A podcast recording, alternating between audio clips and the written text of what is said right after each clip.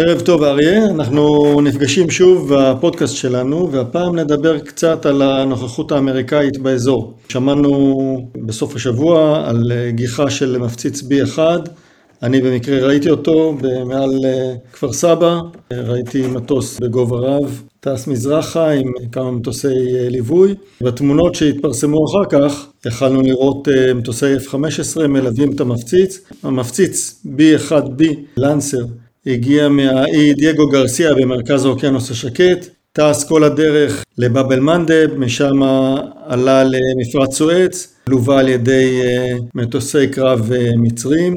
כשהגיע מעל האזור שלנו הצטרפו שלושה מטוסי F-15, מכאן הוא עבר מזרחה, חבר למבנה של מטוסי חיל האוויר הבחרייני וטס דרומה חזרה לכיוון דייגו גרסיה כשליוו אותו בחלק מהדרך מטוסים של חיל האוויר הסעודי. בסך הכל זאת הייתה גיחה של שיתוף פעולה שנקראת סיור נוכחות שהאמריקאים עושים מדי פעם.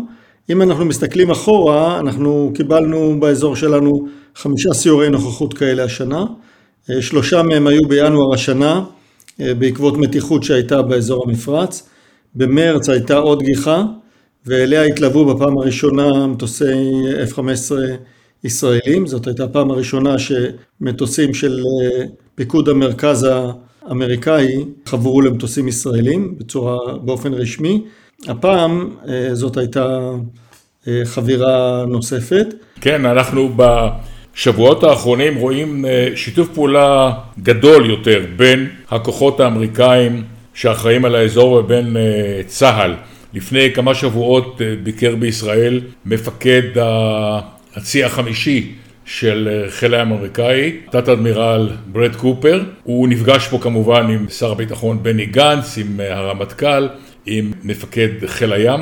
שיתוף הפעולה הזה נראה על פניו כמשהו של איזה מחווה של נימוס, אבל מאז שישראל עברה תחת הפיקוד האמריקאי המרכזי, כלומר מיוקום לסנטקום, יש בהחלט הגברה של שיתופי פעולה, גם באוויר כמו שאתה הזכרת, גם בים, וכשאתה מדבר עם המומחים הם אומרים שזה לא מחוות נימוס, אלא משהו הרבה יותר מעשי, ככה שבעת לוחמה או מלחמה גדולה, חילות הים הישראלי והאמריקאי שנמצאים באזור וכאלה שיכולים להגיע גם בשעת מלחמה, התיאום ביניהם יהיה הרבה יותר קל, מה שייתן יכולות יותר גדולות לשני החילות. נכון, שיתוף הפעולה הזה מתנהל כבר כמה שנים. אנחנו הכרנו אותו בעבר בתרגיל ג'וניפר קוברה שהתנהל מול הפיקוד האירופאי, ובעתיד נראה אם הניהול שלו יעבור לפיקוד המרכז, לסנטקום. בסך הכל ארה"ב, כפי שהזכרנו כמה פעמים בפודקאסט, עוזבת את האזור שלנו.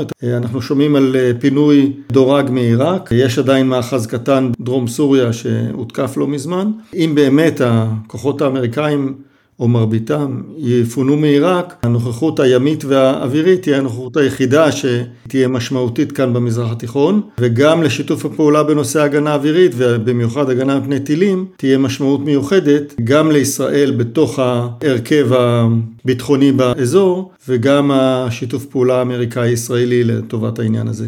כן, ואם uh, מזכירים כבר את שיתוף הפעולה הימי, אז לפני כמה ימים שתי שולות מוקשים של הצי החמישי של הצי האמריקאי נכנסו לים האדום, מדובר בספינה שנקראת גלדיאטור, השנייה נקראת סנטרי, והם עברו את מיצר באב אל-מנדב ב-18 באוקטובר, נכנסו לים האדום.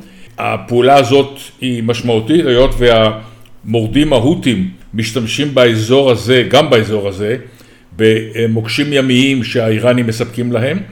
אוניות נפגעו מהמוקשים האלה וגם כמובן מסירות נפץ ולכן הנוכחות של שתי שאלות המוקשים האלה היא לא מחווה של רצון טוב אלא היא הבאת יכולת אמריקאית לאזור גם בתחום שהפך להיות מסוכן כאמור זריעת מוקשים בים האדום. נושא נוסף שמתקשר למה שאתה אומר ולאמריקאים, העבירו לבחריין כלי שיט תת-מימיים, רובוטים תת-מימיים שעוסקים גם בסיור וגם בלוחמה במוקשים. ייתכן מאוד שחלק מהכוחות האלה יתלוו לשאלות המוקשים שהגיעו לים האדום. אנחנו נמשיך לעקוב אחרי הנושאים האלה ולראות איך הם מתקשרים עם ישראל ועם האינטרסים שלנו ועם הנושאים שמעניינים אותנו ואת המאזינים. אז תודה רבה אריה ונתראה בפודקאסט הקרוב. תודה תמיר, להתראות.